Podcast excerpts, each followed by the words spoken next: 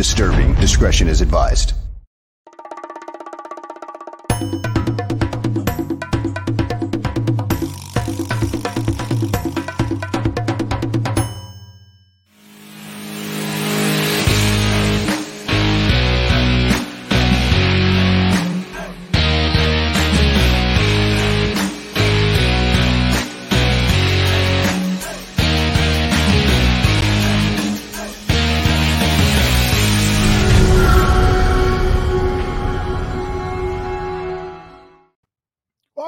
Everybody, to a new edition of Gabriel Talks Football. My name is Aldo Gandia, and I just want to let you know that this is the last Gabriel Talks Football for a few weeks as I'm heading on vacation. We'll find out if Greg is going to do uh, vacation.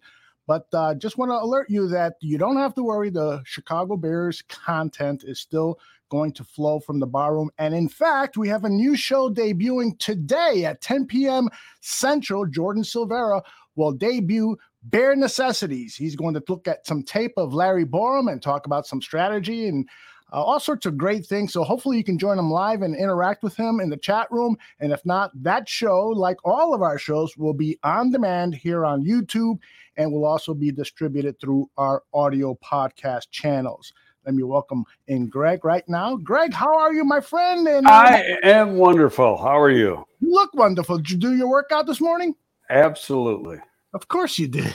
I keep looking at that picture of you with your muscles No, flexing. I, I, I, I had to do a deposition two days ago, and that did not have me in a good mood because Oh, the guy, the guy I'm always against, Uh-huh. and I won't mention names because he'd turn around and sue me. But what a asshole! Yeah. yeah, you have clued me in on some of the confidence Yeah, the two of you. right. I won't say anything more than that, but it's it's an interesting uh, kind of rivalry that you guys have built. oh yeah. I can't wait till the next one. Maybe uh, you, when we do your tell-all book, uh, we can share those stories with everyone else. Sure.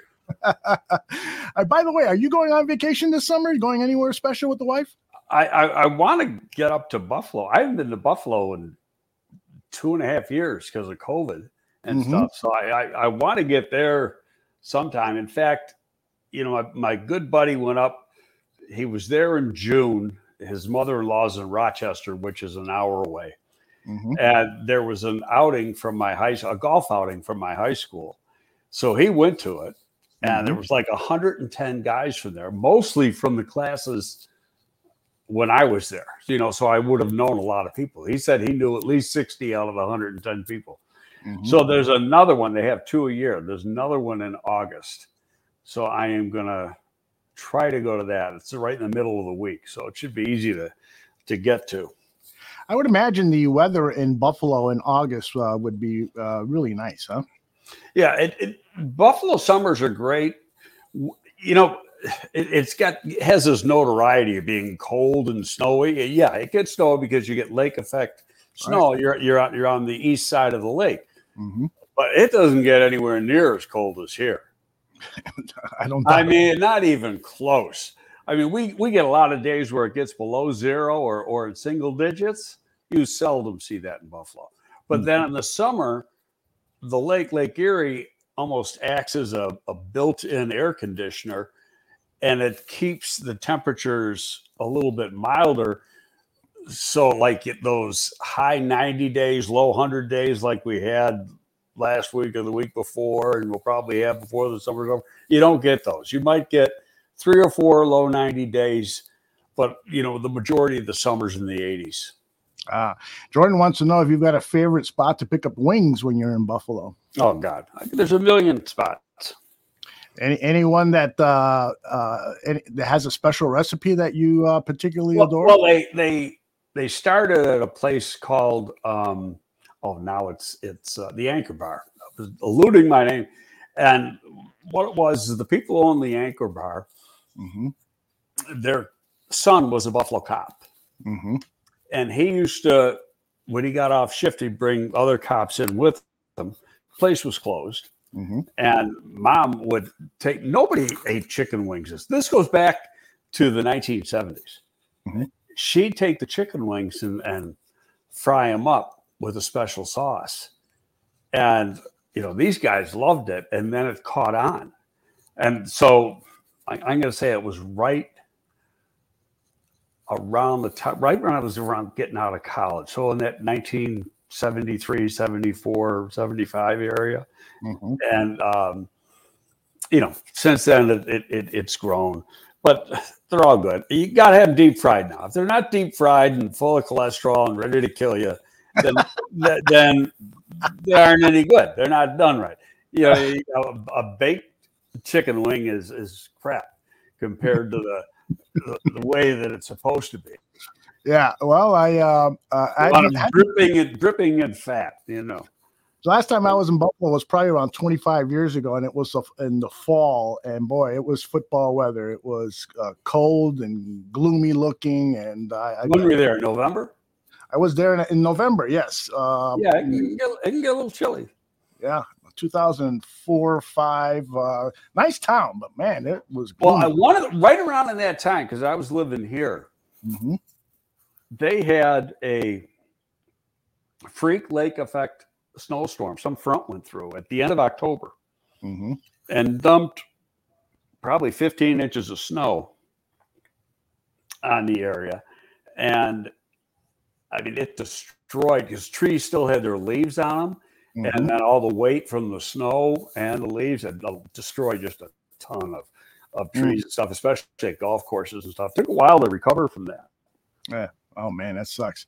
By the way, you ever see a movie called Buffalo 66? Heard about it, but I never saw it. Yeah, it is the most bizarre movie. Uh, it's a psychosexual drama, but this one guy's his family, they live in Buffalo, and every Sunday they put in their VHS tape of the Buffalo Bills' first Super Bowl game, the one that uh, they lost because of the missed field goal, and they relive it, and they they they relive it in a way where they actually think it's happening live, and mm-hmm. so uh, euphoric throughout the game and then the, the misery that they go through after and throughout the week the, the sting of having lost that game. And it's kind of a metaphor i think for living in buffalo. I don't i don't know what the filmmaker was thinking. I, I was i was at that game because where are you? Well, it was against the giants. I was i was working for the giants. Oh that's right. You told me you got the uh, free tickets from the the giants. Well i had in, in fact uh, that, that was our second super bowl. Buffalo's first Mm-hmm. And it, it was a freak thing because for some odd reason, there was only a week between the championship games mm-hmm. and the Super Bowl.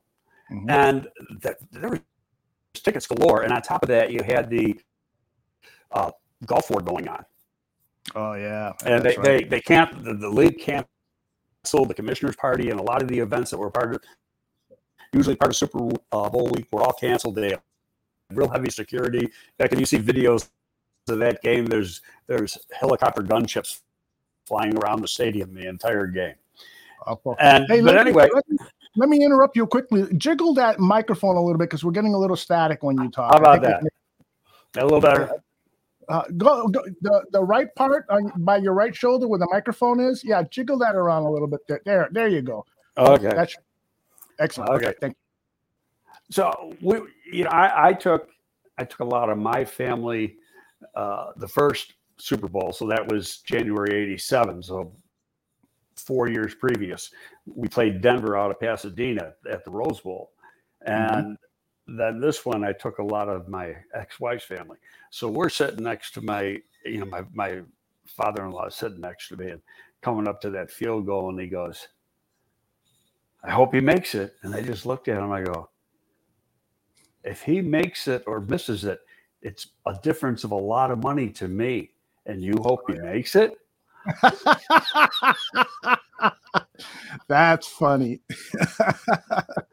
That's funny. All right. Well, let's turn our attention now to our Chicago Bears because uh, hopefully they're going to win and make us a lot of money somehow, some way.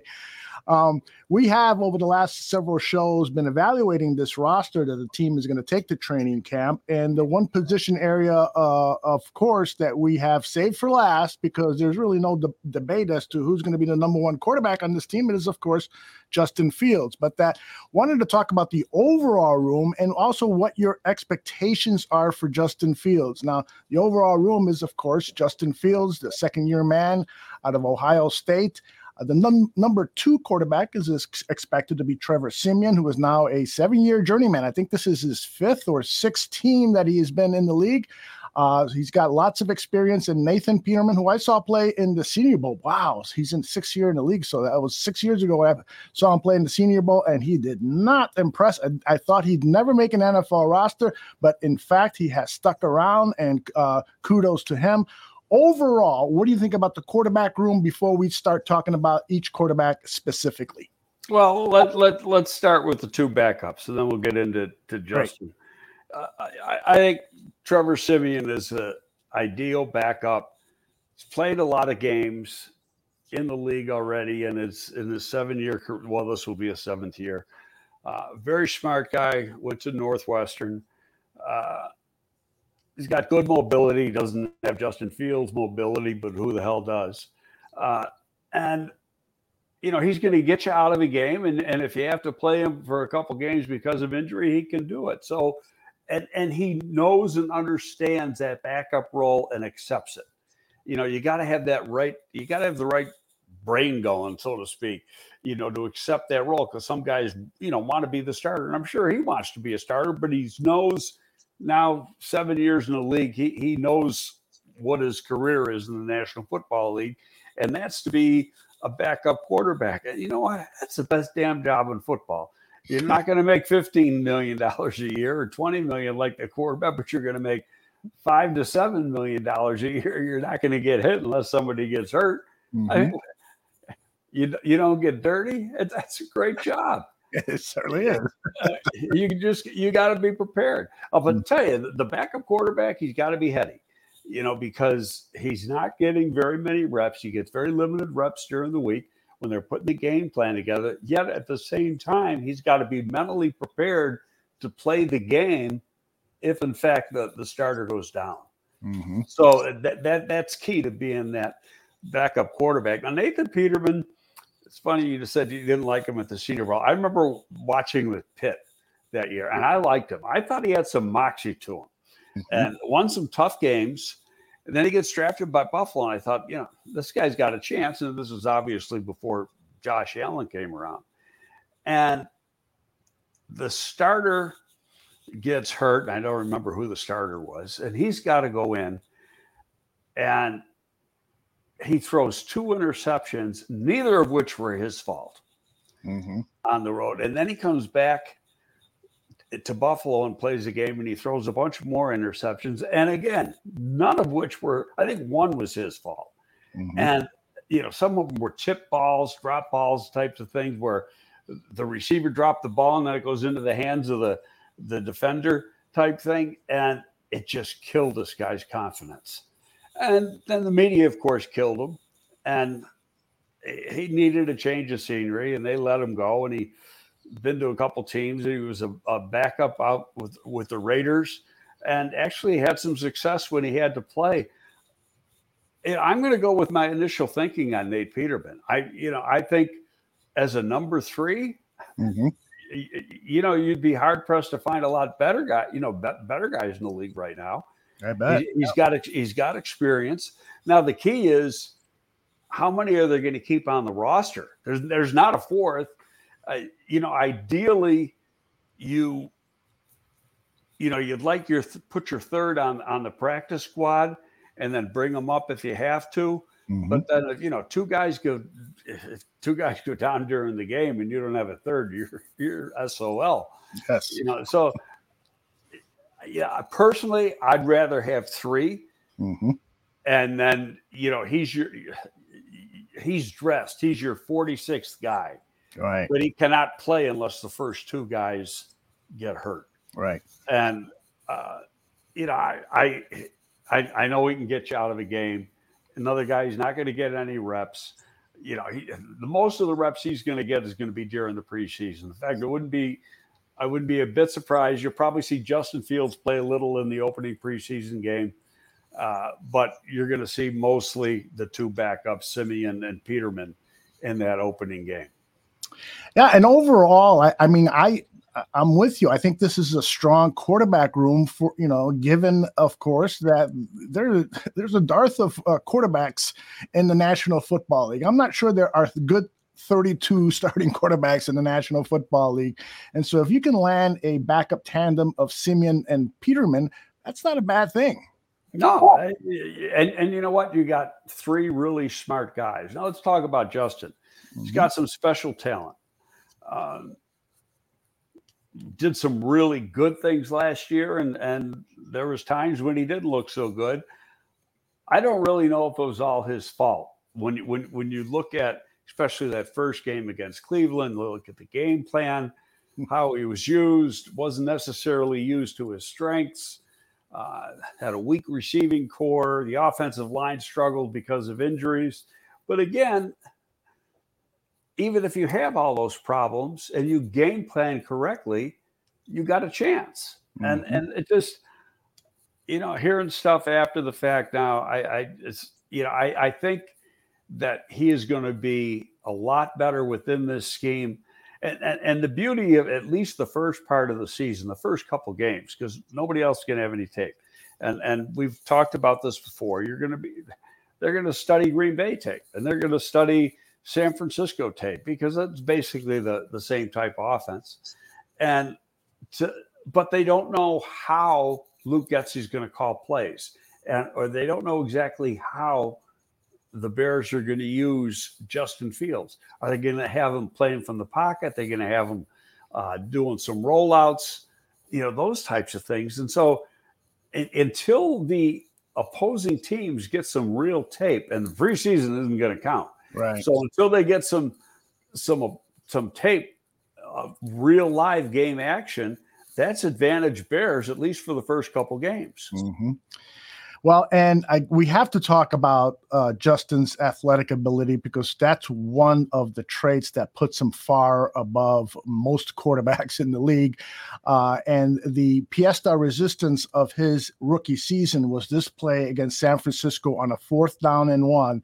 It's a busted play, and he creates here in a maestro fashion, uh, getting into the end zone and getting the uh, Bears back into this game what, what oh look at this a commercial. Let's let's see it's for a t-shirt.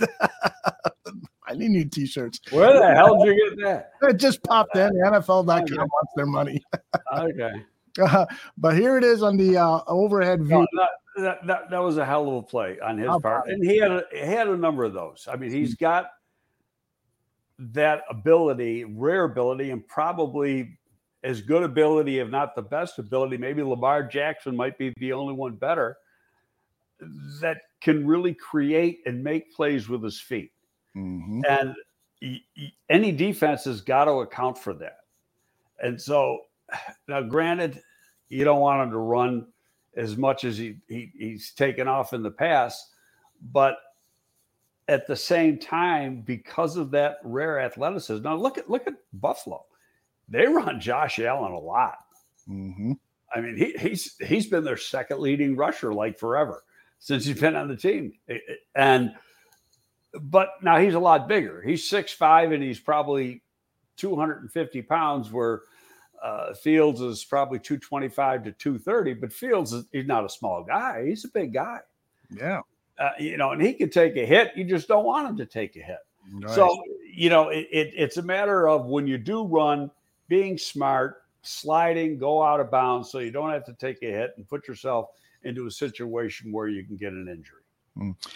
How has that changed over year uh, years of evaluating quarterbacks? I mean, I remember as a kid, you know, it's the traditional. You want your six foot five, six foot six, Bert Jones, Peyton Manning type a guy who was uh, had a strong arm out of the pocket. And then over the years, the game started to change a bit, and you had all these mobile quarterbacks in, in college. But I kept saying to myself, "There's no way these guys can last in the NFL. They're just going to get that. You can't run around like that in the NFL and expect to have a long career." But that has that changed in that. Well, you got better athletes playing the position. Okay. Okay, so so it, the game always evolves. The game's always changing, mm-hmm. and so if you can get a guy that not, let's talk about Lamar Jackson. He, he struggled in college. You look at his his passing stats, and him throwing at Louisville, he was all over the place. Mm-hmm. Mm-hmm. But the one thing he could do was create with his feet and keep plays alive with his feet. And he's learned to become a better than adequate passer. I don't think he's ever going to be a great passer, Hmm. but he's become, you know, mid 50s, maybe even low 60%. I don't know what his stats are from last year. But when you look at college, it was low 50s. How Josh Allen was was low 50s in college. And that's what was a big question with him. Big athletic guy, but a, a lot of it has to do with with uh, uh, football character and how hard they work at the game and how you know do they want to become great players Mhm. and both of those guys do want to become great players and and they've got uh, some rare talent and josh allen you just seen you know he was this kind of quiet country boy from from rural california when he came to the bills as a rookie Mhm. and now he's real brash. I mean, I don't know if you watched uh, the golf match with him and uh, No. Tom Brady, him Brady, and and uh, that guy up north, and, uh, and he gives them as much shit as anybody. I mean, Yeah.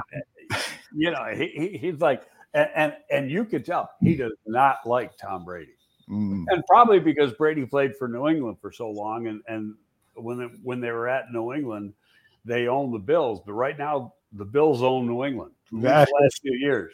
That is true. Yeah, I didn't see the match, but I saw some of the social media interaction and some of the highlights. Uh, yeah, uh, this young guy from Buffalo, he's he's quite the character, and he could be the next uh, uh, superstar quarterback, uh, kind of uh, take over the mantle from Tom Brady, unless Justin Fields does, of course. So we'll we'll see about that. Well, there- there- there's room for more than one. I mean, you know, Yeah. you got Brady, you got the guy in Kansas City. There's a lot of good quarterbacks out there. hmm Yep. Uh, people in the chat room, please uh, continue on with the questions. I will collect them, and we'll get to our Q and A segment a little later. Uh, thanks for that.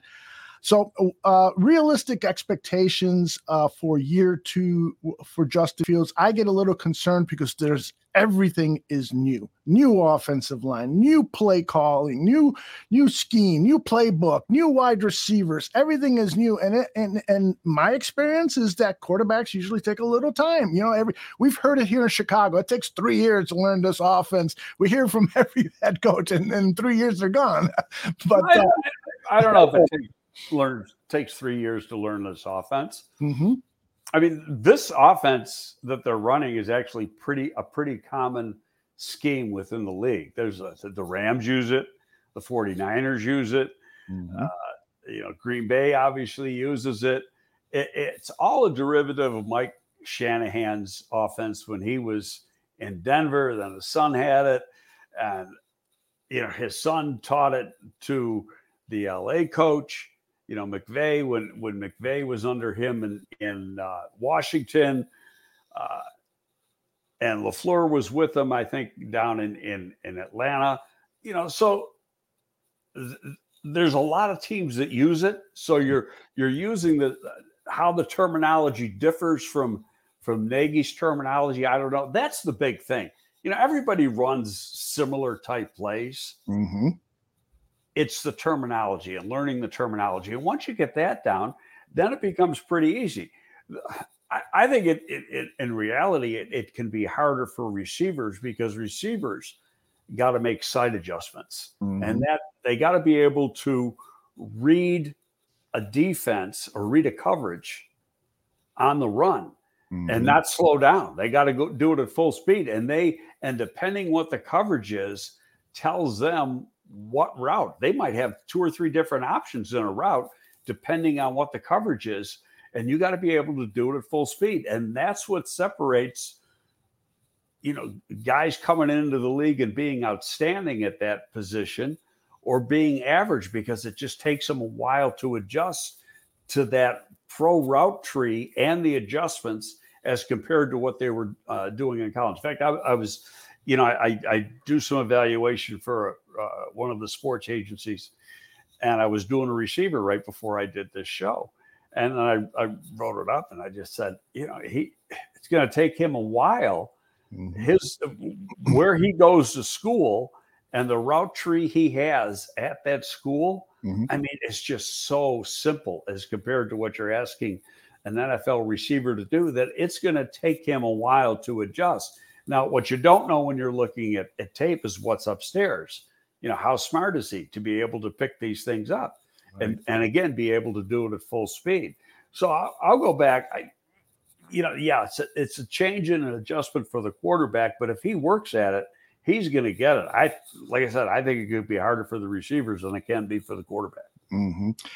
We've talked about this running back room, uh, and uh, we're we're impressed by it. We we like the names in there. We like the talent in there. We like the potential uh, that's in there. I know that you are an evaluator evaluator of talent uh, first, but in terms of scheme, would you like to see the Bears, you know, like Lovie used to say, come off the bus and run the ball? Yeah, I yeah, I think in reality is a lot of teams want to do that and they say they're going to do it but then they don't yeah you know, like and, and, and it's it's uh and, and, the key really is is who's calling the plays? Mm-hmm. Who, who's got the play card in his hand and, and is the guy calling the plays? And it's he's the guy that has to make the right decisions and he's the guy who's got to dab. You want to run the ball? He's got to it's he's got to have in his mind that we're going to run the ball too many people, you know, they start to run the ball in the first quarter, they don't have success, and then they get away from it. Mm-hmm. And, and what you might not have success in the first quarter, you got to keep pounding and keep pounding. And sooner or later, you're going to have success in the game. Might take until the second half, but the game's four quarters. Mm-hmm. But the key thing is that the defense keeps you in the game. That's right. You got to have the game short. But you know, if you're falling down behind 17 points, 21 points, mm-hmm. now you got to throw the ball. But at the same time, if, you can be close in that game score wise, your defense is doing a good job. Keep pounding that pill, and you're going to have success in the second half. The uh, Chicago Bears team record for touchdown passes thrown, I believe, uh, belongs to Jay Cutler in the 2014 season when he threw 28. Is it too much to uh, hope for? Maybe, I don't want to use the word hope, but is it too much to say if I was going to Vegas and uh, I was going to lay a bet and say, uh, Greg, I'm going to throw a thousand bucks on him beating that record. Would you say I'm stupid, or would you say that, you know, oh, it's a good bet, give it a shot? I, am going to give you an answer that you're not expecting. Okay. Get a long-term weather forecast that's accurate. Ah, uh, I see where you're going. I see you know, going. because there's going to be games. Uh, you've been at Soldier Field when the wind's blowing. Oh yes. you, you can't you can't throw the ball. That's right. You know, so there was times when Mitchell was a quarterback here, and he'd start off the season and say, "Hey, he's going to throw for four thousand yards, and he's going to have 33, 34 TDs."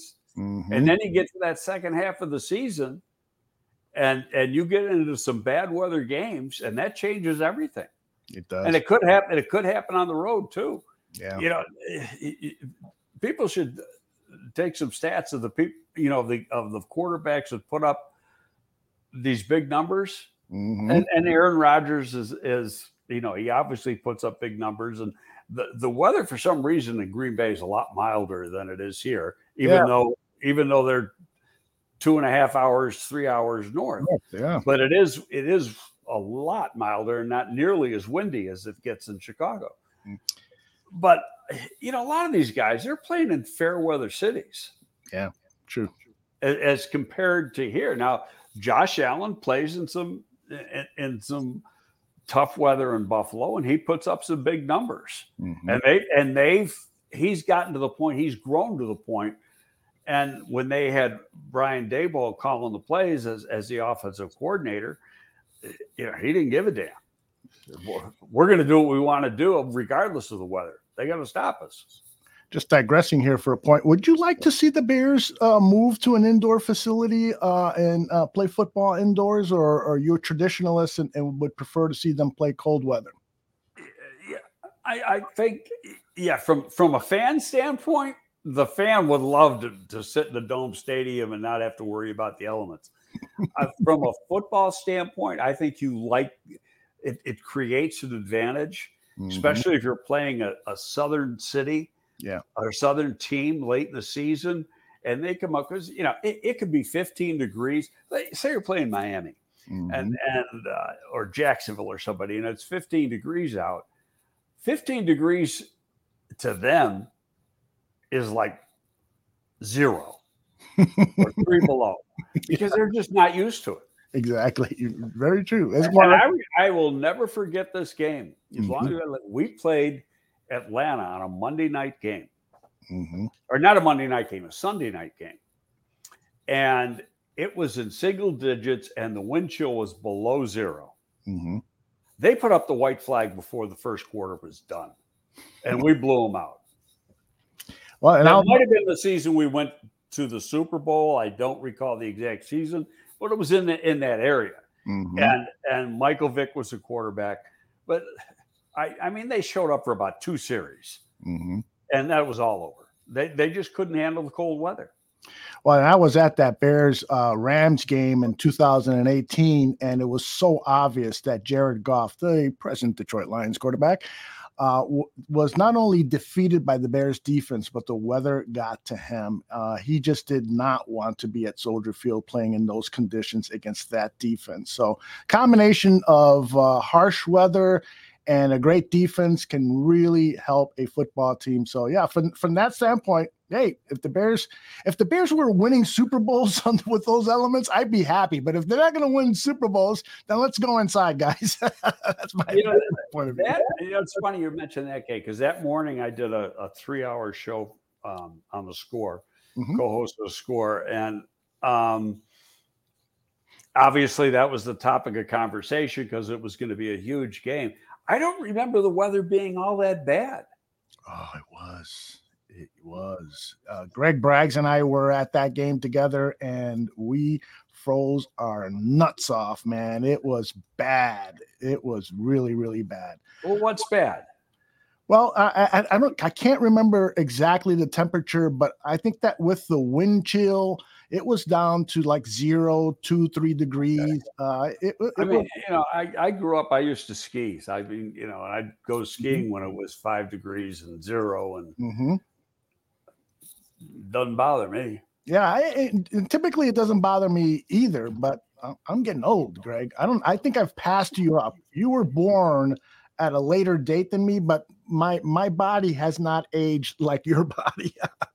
I am in health years much older than you.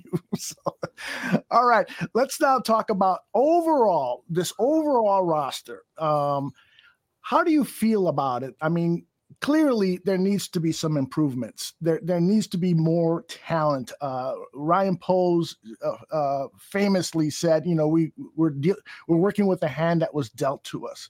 Um, but do you think that this talent, as it is now, can bring uh, uh, uh, as many wins than losses, or or one more win than a loss, and, and play above five hundred? You know, I, I got to be. It's a question mark. I got to be totally honest. Who the hell knows? Yeah. I think based on how they've done things so far, I think they think that the talent is a little better than many of the fans of the media in Chicago think. Mm-hmm. They're around these guys every day. Uh, and, and, one of the reasons being is you haven't seen them go out and sign people. Right. Okay. Now, he, he doesn't want to make a foolish signing. Could they between now and it would, and, and my opinion would be, you know, probably a, a week or so before training camp. It's not going to be right now. Could be, but I just don't see it happening could they sign another couple guys? Sure. Mm-hmm. You know, if, if, the money's right, uh, and then go from there. And I'll tell you, there's one thing I want to bring up, just so we we we don't get through the show without uh, bringing it up. You know, talk, we always talk about is there a three technique? Do we have a three technique? And that is a is a question mark. Mm-hmm. And I'm looking at the roster last night, and I'm thinking, wait a minute there might be a guy in there that that could be depending on you know what his size is and and they got right now Sam Kamara listed on the Bears website as 288 pounds. Yeah. Okay, as a linebacker, but that's wrong. You know, he's he he's a defensive end, and could he? Some of these guys that have become pretty good three techniques have been started out as outside players, Mhm. and they really didn't have that um, electricity, explosiveness that you needed to play outside, but put him inside, Hmm. and they could be great. And hey, I'm the first one to say I'm throwing a dart at the wall. Sure. I'm just I'm I'm guessing. I'm just thinking, wait a minute. That might be an option that we haven't talked about. I'm sure they have hmm because they see the guys, you know, every day and, and working in the OTAs, the off-season program.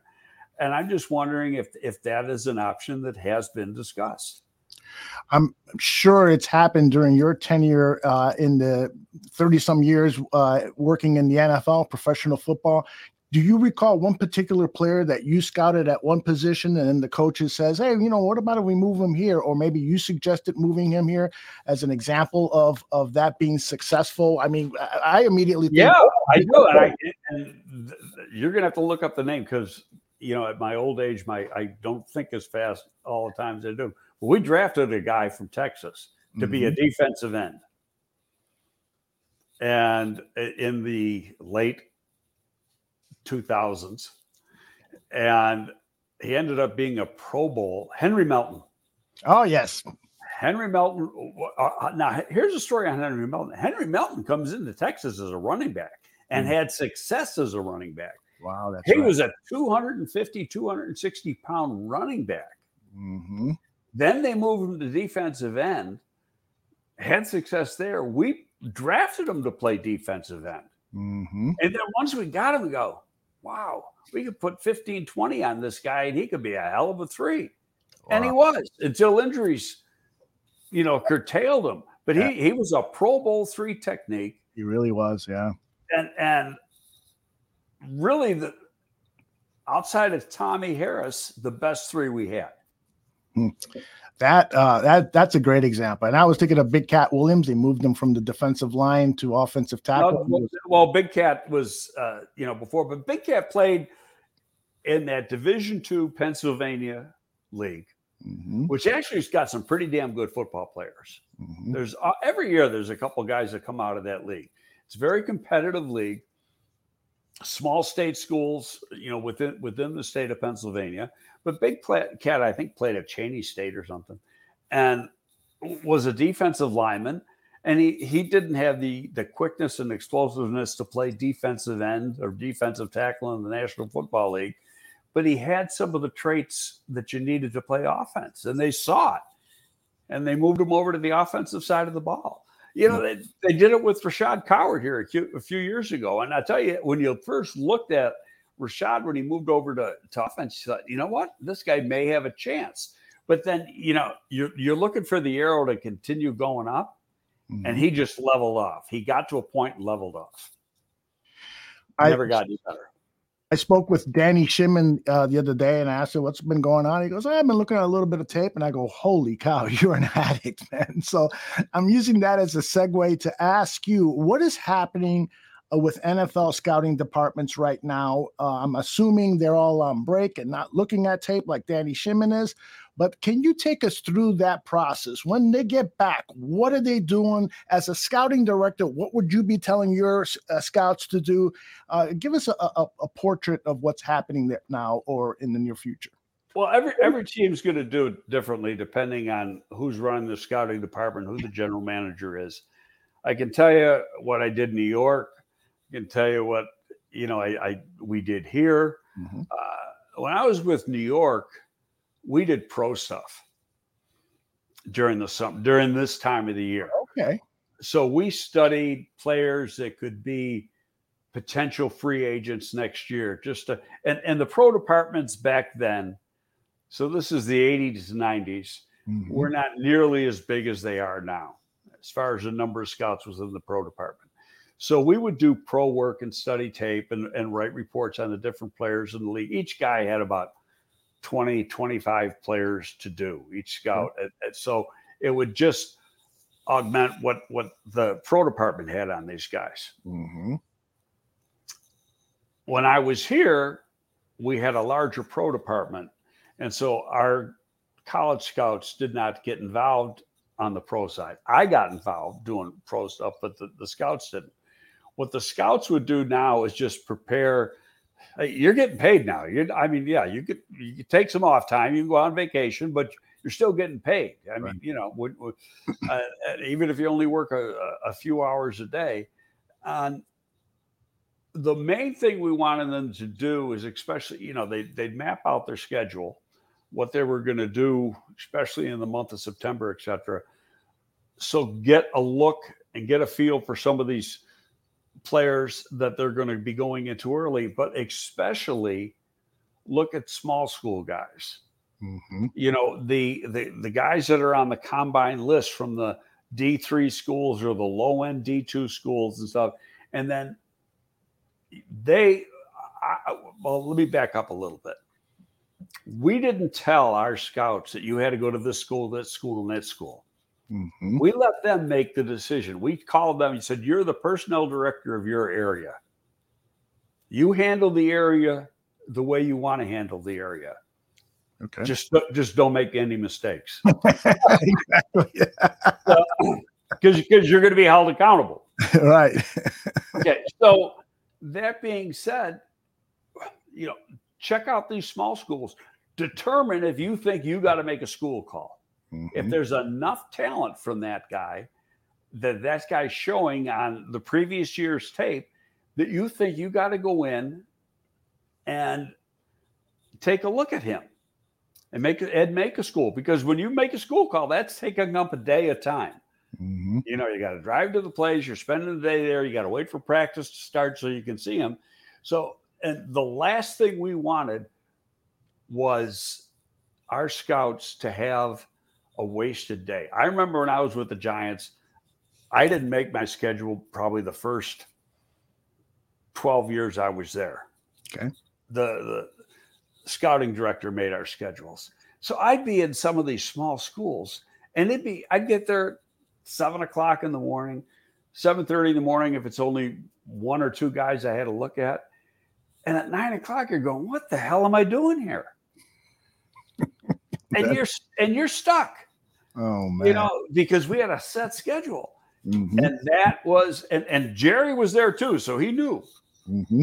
You know, so he he knew exactly how I felt, and and that is a wasted day. And yeah. there's not enough days Absolutely. in the fall to have a wasted day.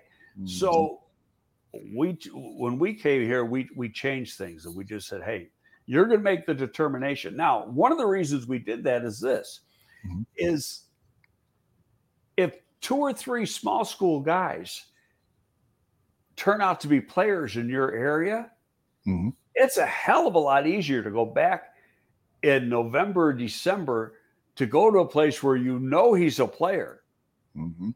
versus wasting a day in September. You follow what I'm saying on that? Absolutely, absolutely. You, you can play catch up a lot easier mm-hmm. than than wasting a day. We, you know, and we wanted them to spend the majority of their time at their Power Five schools, the schools that are productive schools as far as giving players to the National Football League. Hmm. Is it easier um, to scout college talent or to scout pro talent? And if is is is the approach different? Approach is different.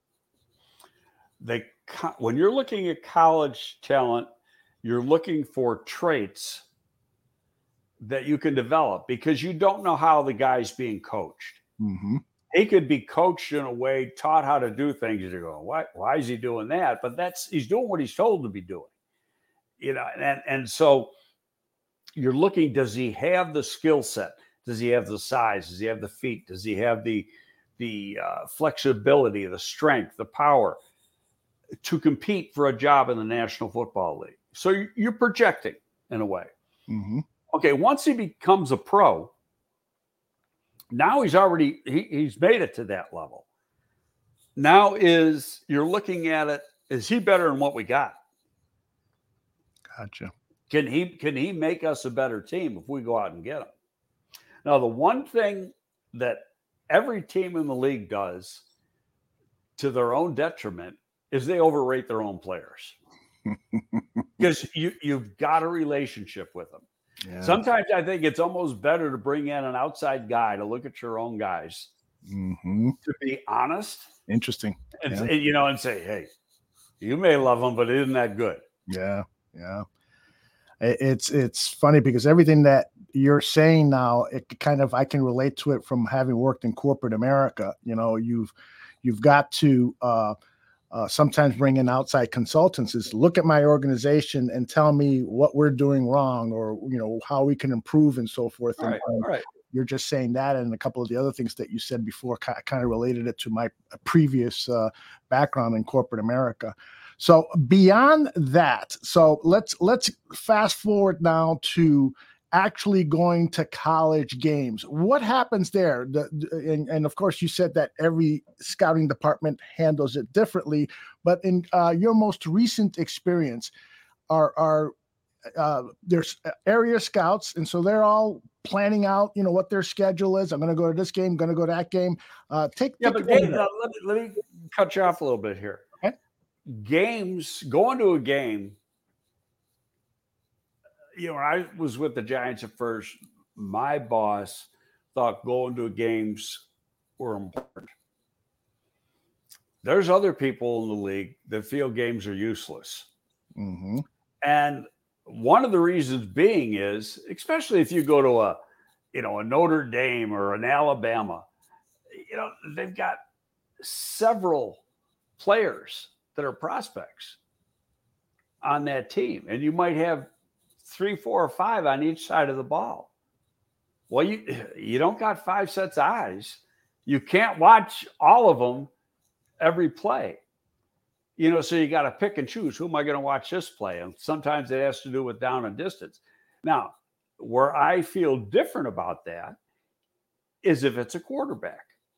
I want to see a quarterback play live because you see him within the conditions of a game that you can't necessarily catch on tape. Mm-hmm. And so, how how's he reacting to the flow of the game, be it good or bad? How about little side things like how's he react to his teammates on the sideline? How's he react to his coach on the sideline? And watch that interaction. Yeah. You know, th- so things like that. And, um, you know, th- th- there's quarterbacks I've scouted where you see them live and they get to the sideline and they're kind of deadbeats. Hmm. They sit by themselves. They don't interact with people. And then there's others that that try to fire their teammates up. Mm-hmm. You know, so I, I think with quarterbacks, it's imperative that you see them play live. The mm-hmm. other positions, sometimes, you know, if you can't get to a practice, okay if your schedule is set so your your first live look is uh, going to be at a game then you you got to be on the field for the warm-ups mm-hmm.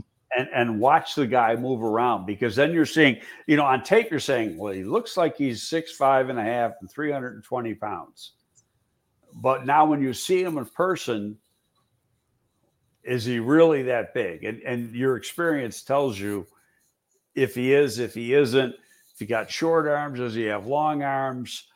What's what's his physique like? How's he carry his weight? Uh, during the warm-ups, is he just going through the motions or has he got some effort to him?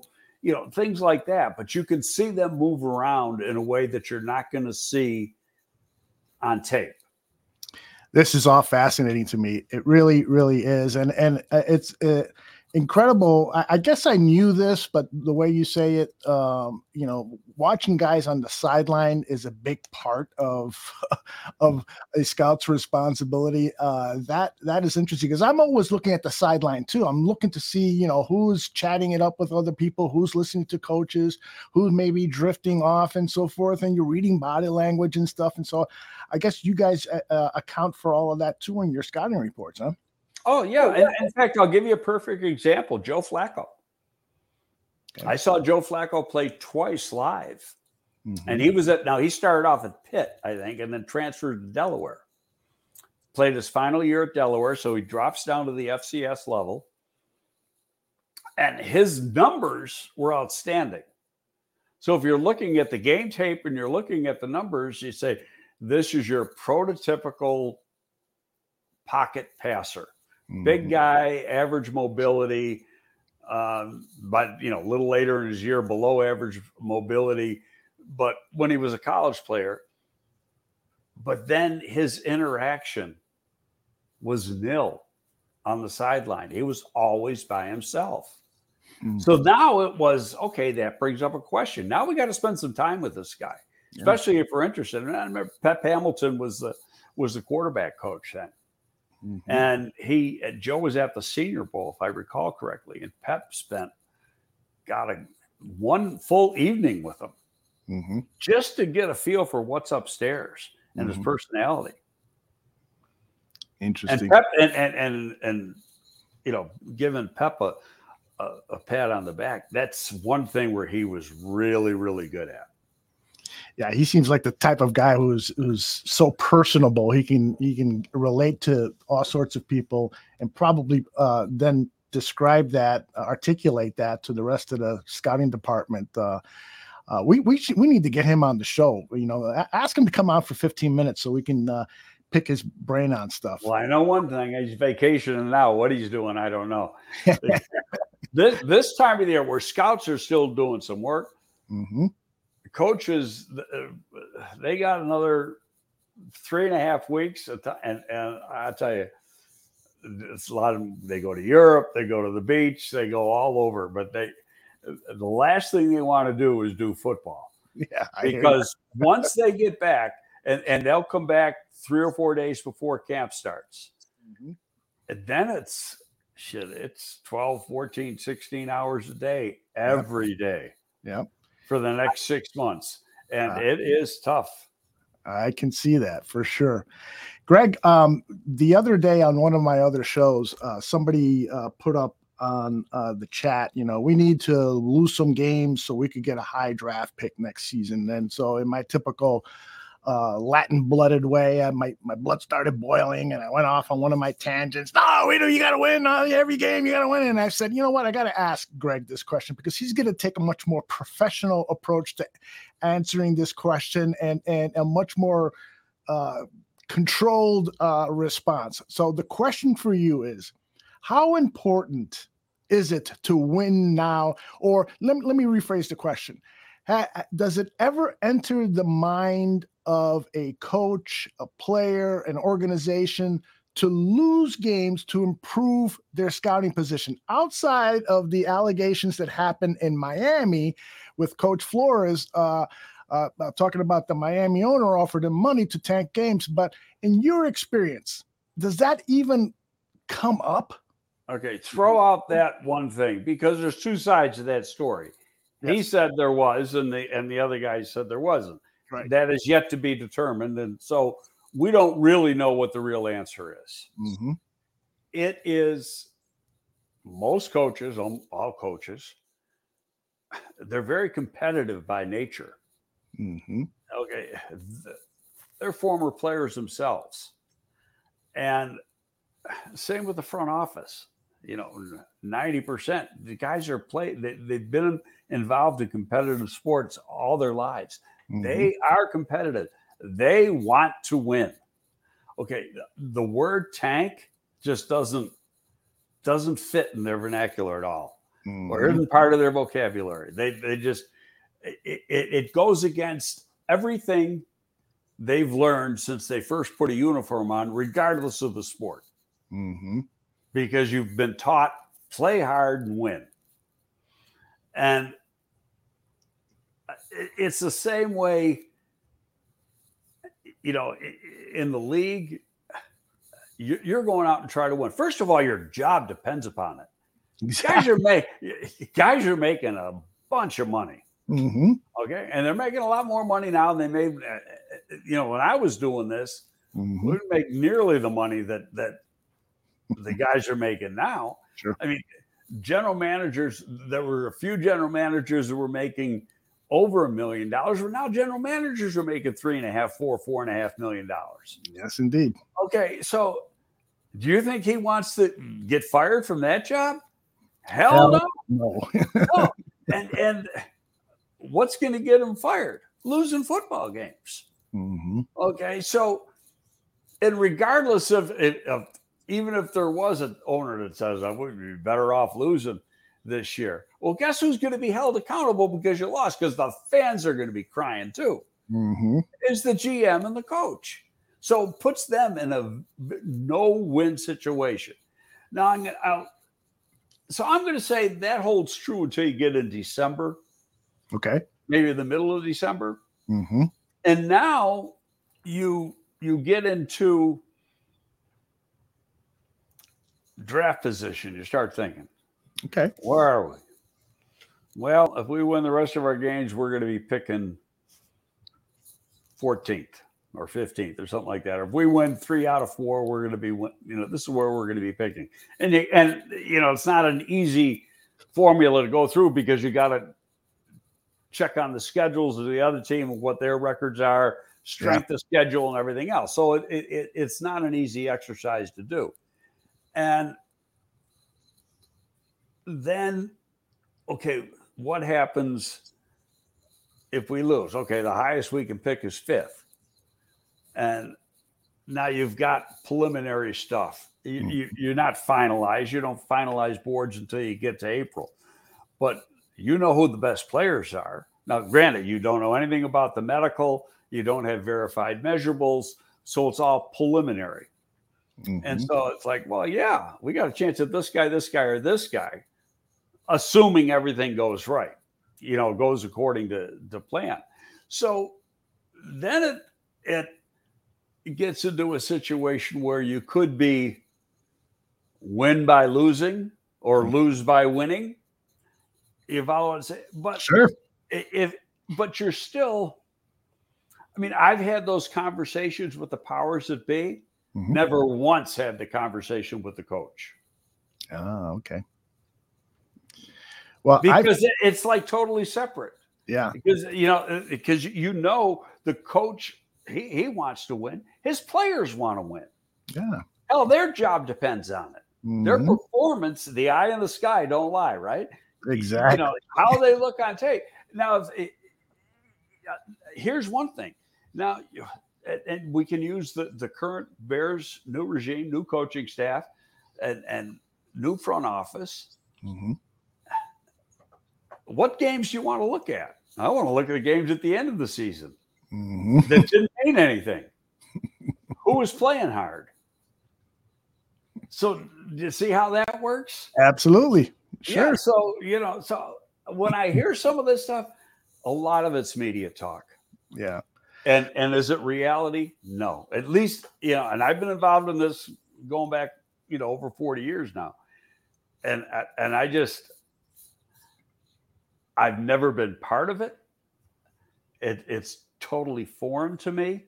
So I Mhm. just I just can't does it happen in some places? It may, but you better have a real long contract hmm and for a lot of money. Well, and you say it's a media thing, but I got to tell you, you know, a, a lot of fans always bring it up. You know, we I'm hearing fans talk about it now before the season because they look at this season as a rebuilding, and let's, you know, since we're going to have all this money next year, let's get higher draft picks, and that way. But the, the, the thing Who is, the hell knows who's going to be in the draft next year? exactly, exactly.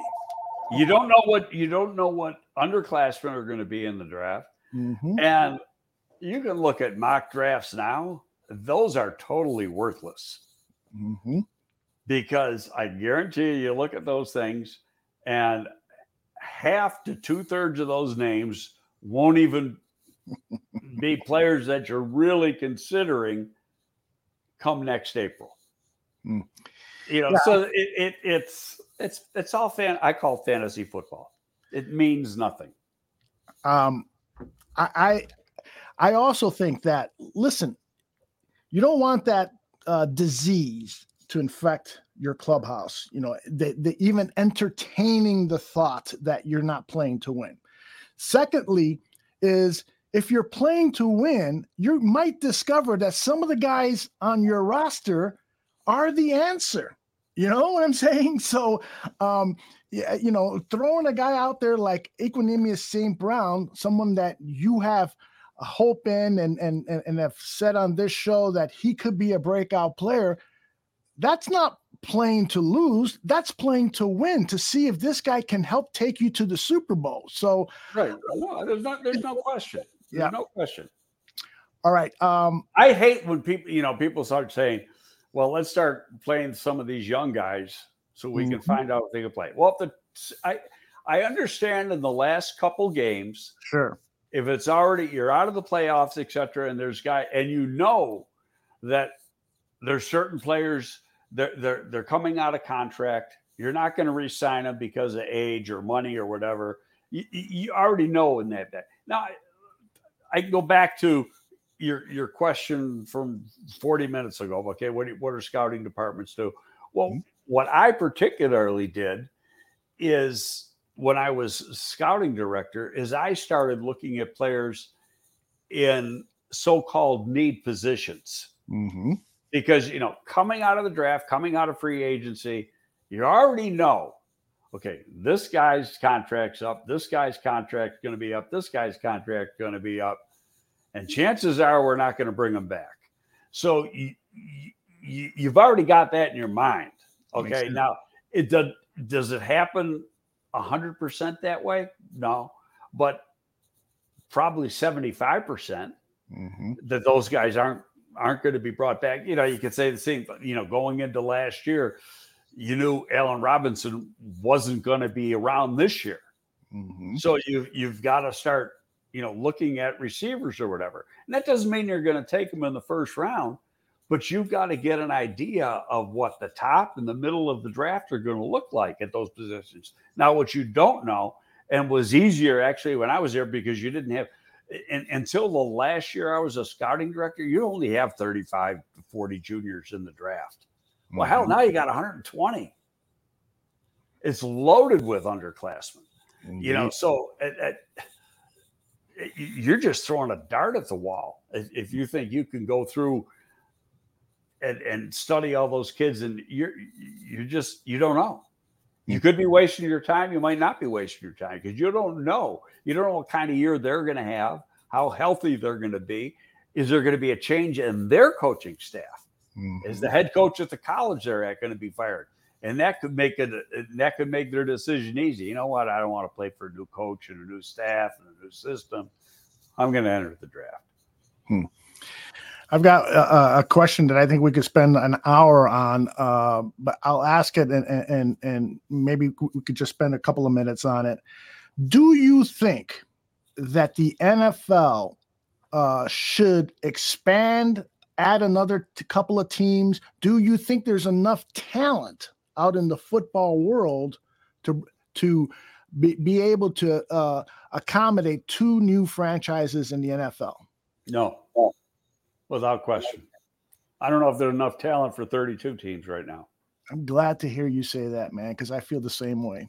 No, I, I, I, I think we've reached saturation point.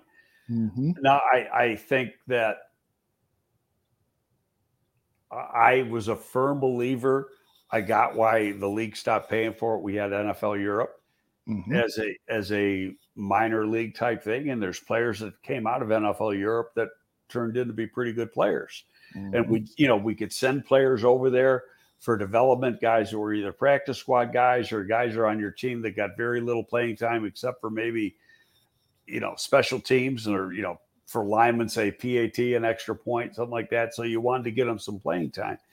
Uh, and, and that was good. So I think that whether it's going to be the XFL coming back next spring or the USFL who knows? But there's got to be a tie-in between the league and one of those, uh, between the NFL and one of those leagues, mm-hmm. to where you've got an opportunity. See, I, I, I personally think that the NFL should be able to send some players to say the XFL yeah, for development, like like we did with NFL Europe. Yeah, NFL Europe was was support was was owned wholly by the NFL, mm-hmm. and and the reason that they stopped it is it just became too expensive. Mm-hmm. That was, you know, coaching staffs and players you had to pay, and they were over in Europe and everything else. And so finally, they just said, you know, we're not going to foot the bill for that anymore. But the use you got out of it was great.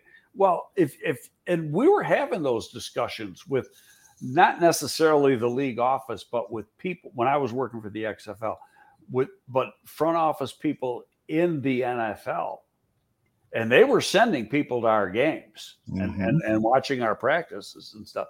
And and where they wanted us to succeed, you know, pandemic happened. And and otherwise the original XFL or the original XFL 2.0, oh, you know, we we would have been finishing our third season a Mhm. few weeks ago. That's right. And but they wanted us to succeed, and they wanted a tie-in where they could send a half a dozen players. Yeah.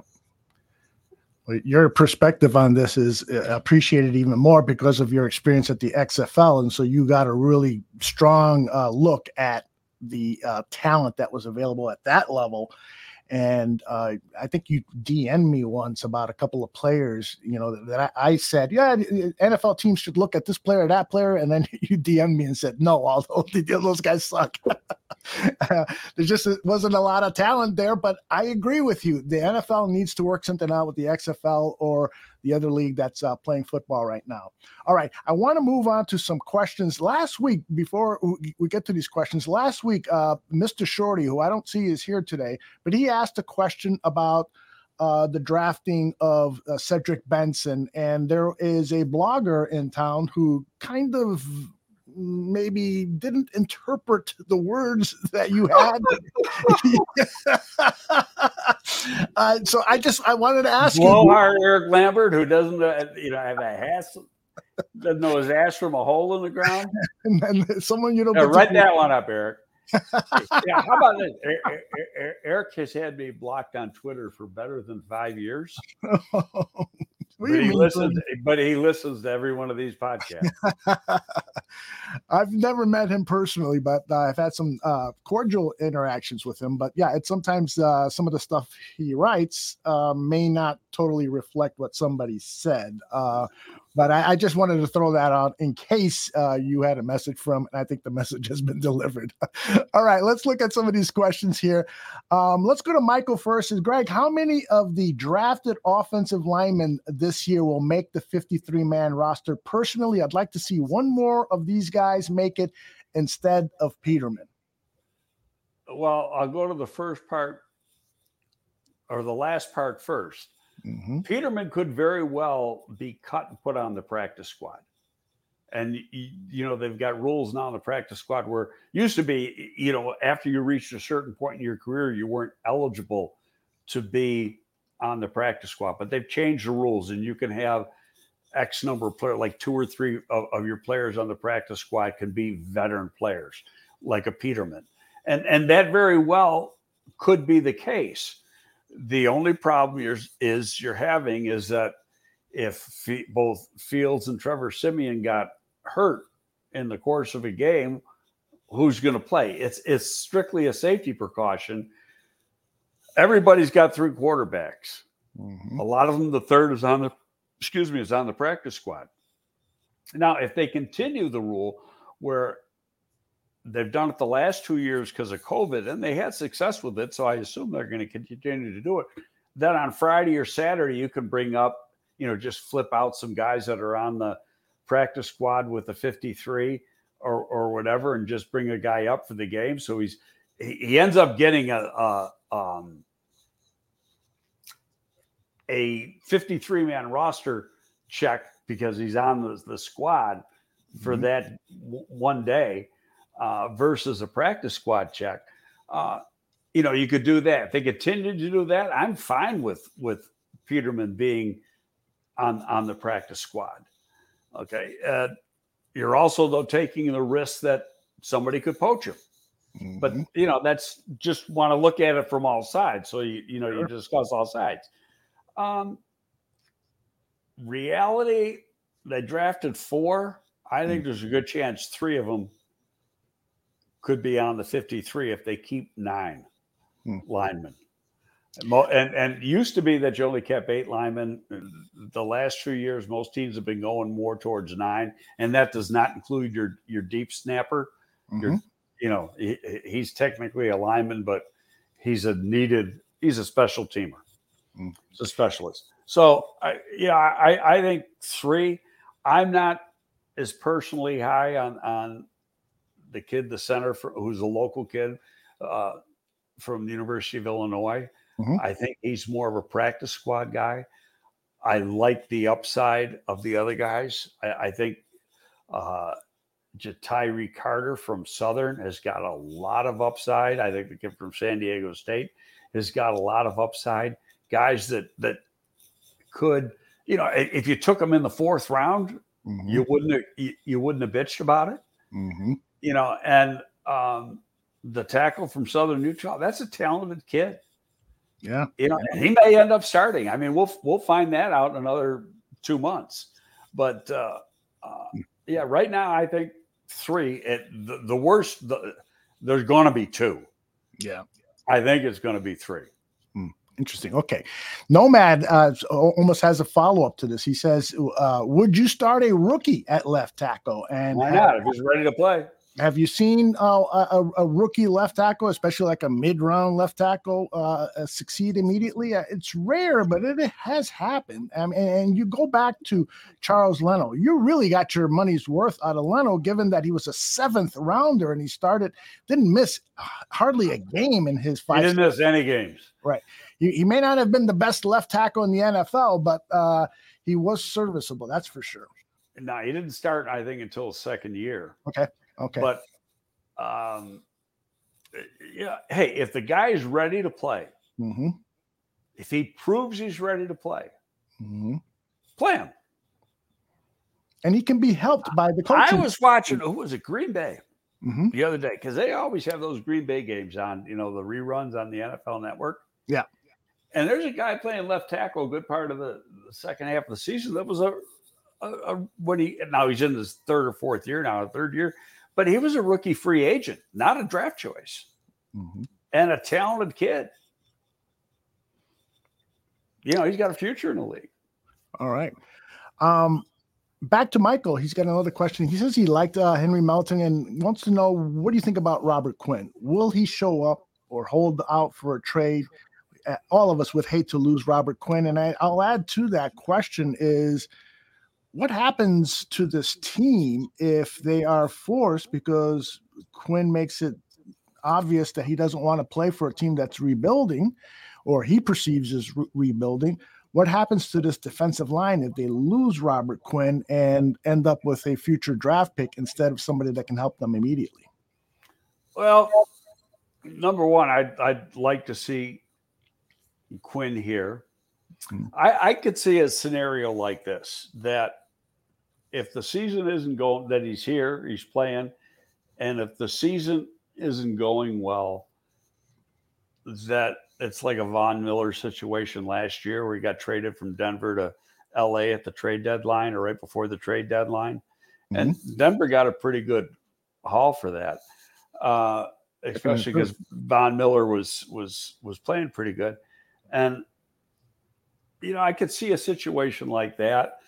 Um, is he going to be the type to to hold up the team? I don't know that because I don't know Robert Quinn. Right. He has he hasn't had a history of that. Mm-hmm. You know, he hasn't had that diva type personality attitude. Right. So I, I I I don't know what's going to happen. I you know you know that that one idiot on Twitter here. You know, he said uh, this week that uh, uh, the Bears got to deal with Pittsburgh. Yeah, sure they do. Come on. Give me a freaking break. That's funny. I know. You know, they're, they're, here, here's rule number one. If they want to trade him, Ryan Poles isn't the guy to make the first call. Mm-hmm. Let somebody call him because you are dealing from weakness if you make the call.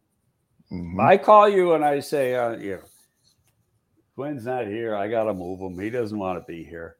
Mm-hmm. What do you give me? Oh, I'll give you a seventh. Oh, I got to get a fourth. Well, you got to get rid of him. Why should I give you a fourth? Exactly. You know what I mean? You know, you're dealing from weakness. That's Yeah. like rule number one in making a trade. Don't make the call. Take Yeah. the call. Oh, that's that's a, a great philosophy.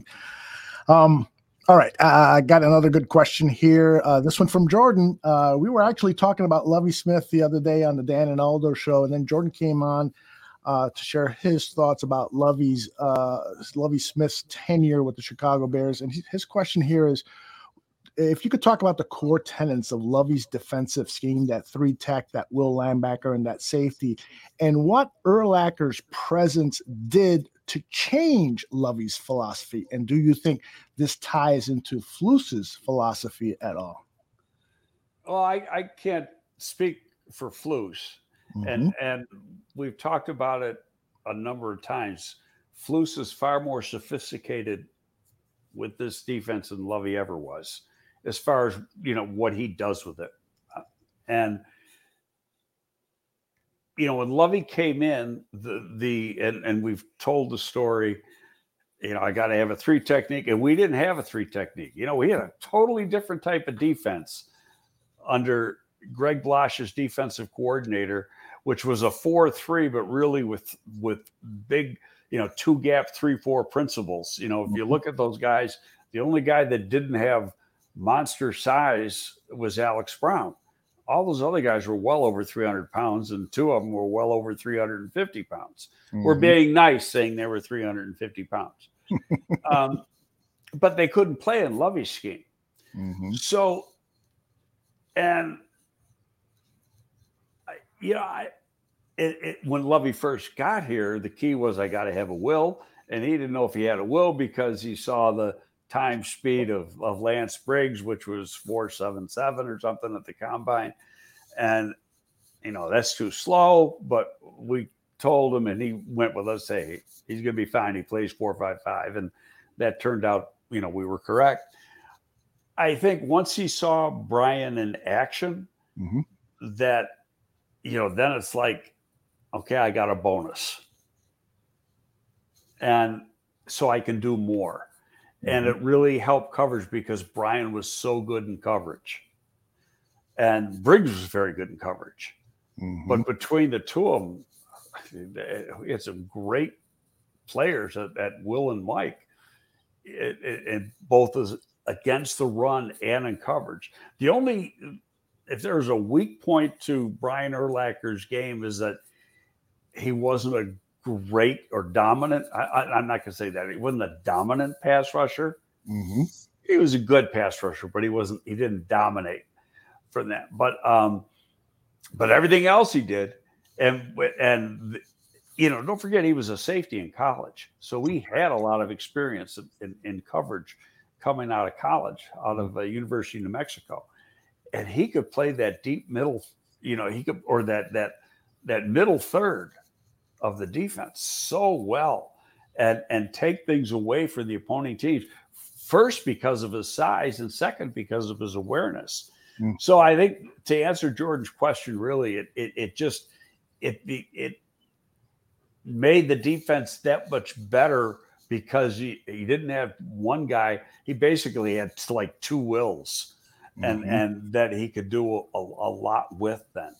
Mm. And Bob Babich had a lot to do with it.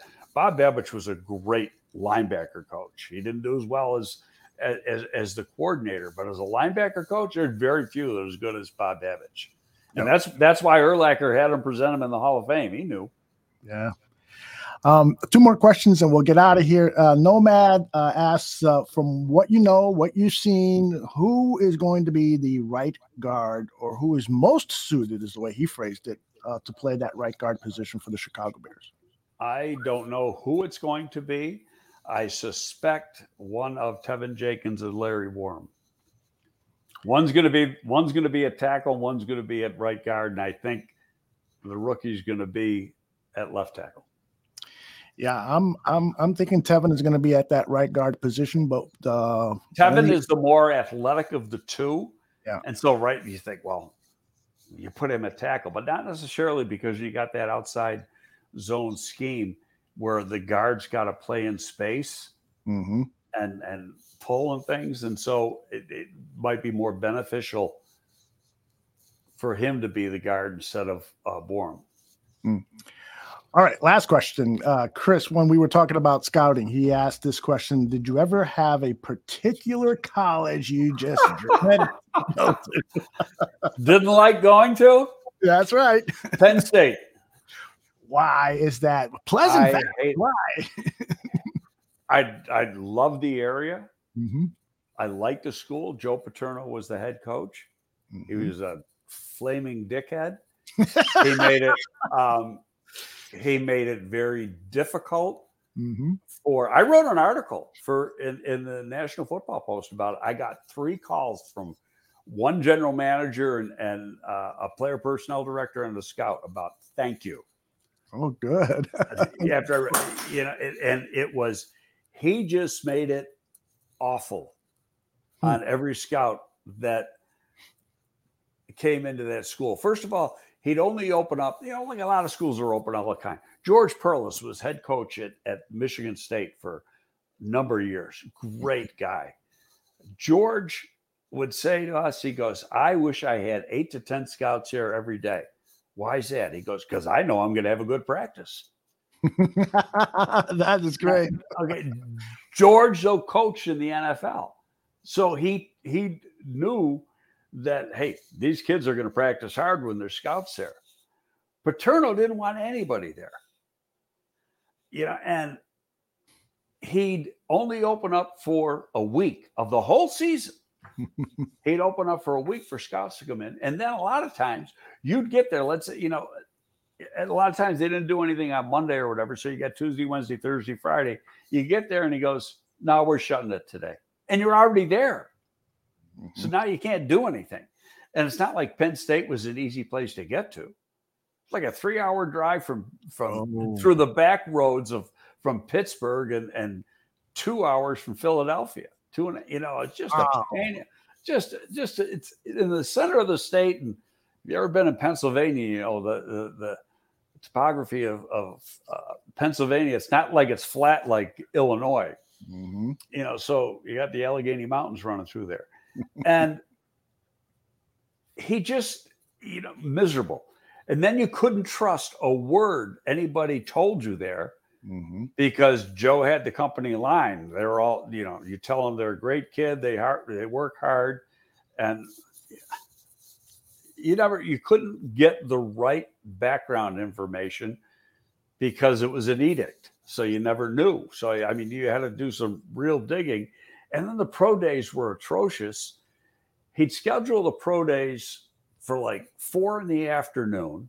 You couldn't watch tape leading up. And the last damn plane out of there was at like six o'clock. Oh my God. So it was really just, you know, Wait. it got to a point where I said, screw it. I'm not going here anymore. Mhm. And I stopped going.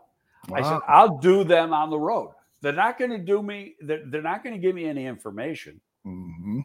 So, you know, know what I did? I'd go to Michigan State or something. And if they played at Michigan State or they played at Illinois, I'd, I'd go to those schools. I'd watch their tape at those schools.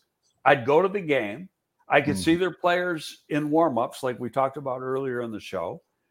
And it didn't matter if I talked to the coaches because they were going to lie to me anyway. That is So, fun. so I, that, that's a, a, a long answer, but it, it only took me about a tenth of a second to come up with the school that I hated going to. Well, Chris uh, gets our award for question of the day. A Great question, and uh, yeah, I, that what a disservice to his players to run that kind of environment that's not helping his players with uh, NFL. Oh, there were there were parents that got up in arms, Mm. and uh, I, I, talk to Robbie Gould.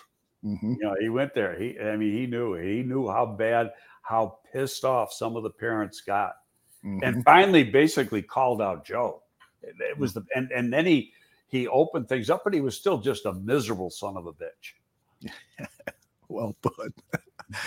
all right. I, I think I got all our questions out of the way. Yeah, I think so. We, we were uh, hacked by some uh, uh, organization that sells sex.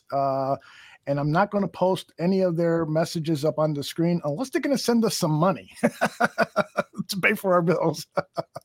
but uh, really annoying uh, the amount of uh, bullcrap uh, was that was up on the chat. So apologize for that. We'll work with YouTube to get rid of those people. And uh, Don Burr has one last thing. He says, uh, "Can I get a Detroit versus everybody from you and Greg?" He want th- this is our resident Detroit Lions Yeah, fan. what, what's, he, what's he want to know? He he wants to know why the Detroit Lions suck so badly. Any advice? You know, I've I've had some friends that have, have worked at Detroit, and you know, good people. I don't know any of the Fords personally, um, so I've always hoped that they, you know, would do well. I mean, obviously, when I came here, became a rival team, you want to beat them. Mm-hmm. I just think they haven't been run well. Mhm. And are they going to be done? I know Dan. I now I knew Dan Campbell. We drafted Dan Campbell when I was in New York. I haven't talked to Dan Campbell in like you know since he was a player in New York. So I you know I don't know what he's like now. For his sake, yeah, I hope he does well. Yeah, I- but it's been you know guys like Marinelli. Marinelli is a great coach. Mhm. He died in Detroit.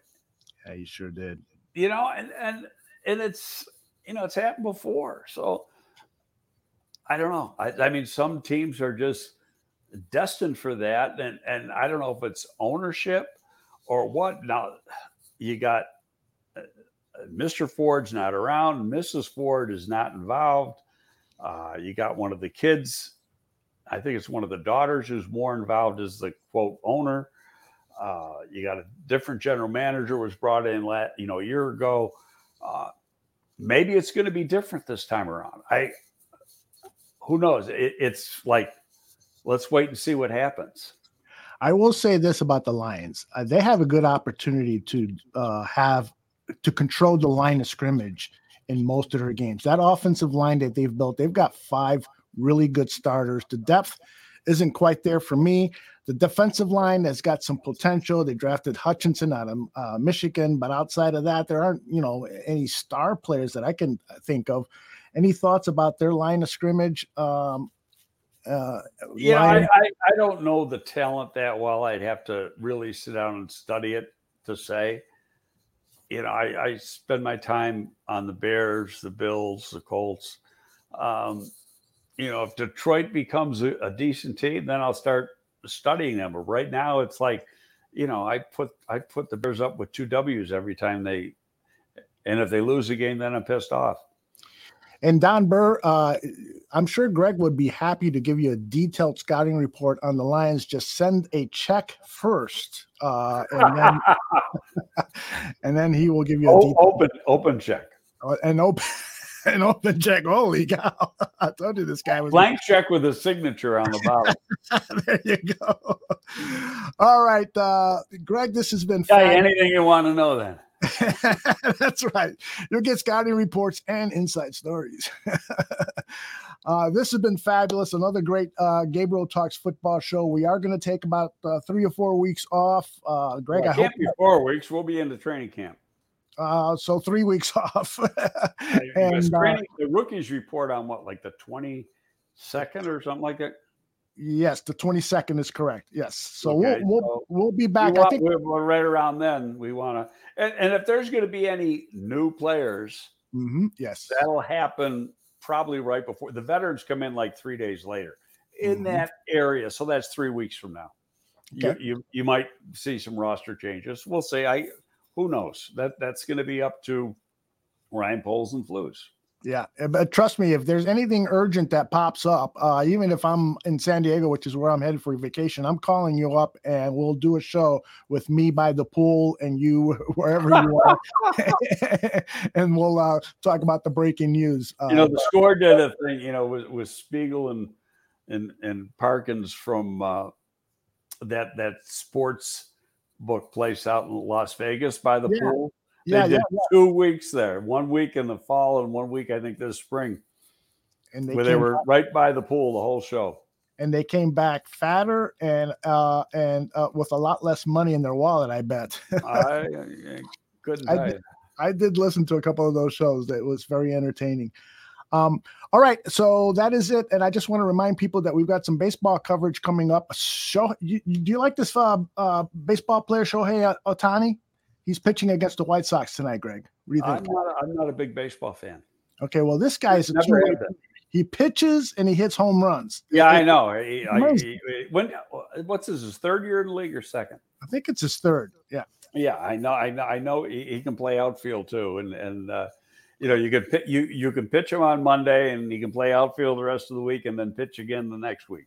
It's You know, whatever his turn in the rotation is. And in the meantime, he'll hit forty home runs. exactly. So Vinny Parisi has deemed it Shohei Ohtani Day. And so his show at 2 p.m. is going to cover Ohtani versus the White Sox. And then later tonight at 10 p.m., the debut, the premiere of Jordan Silvera's Bare Necessities.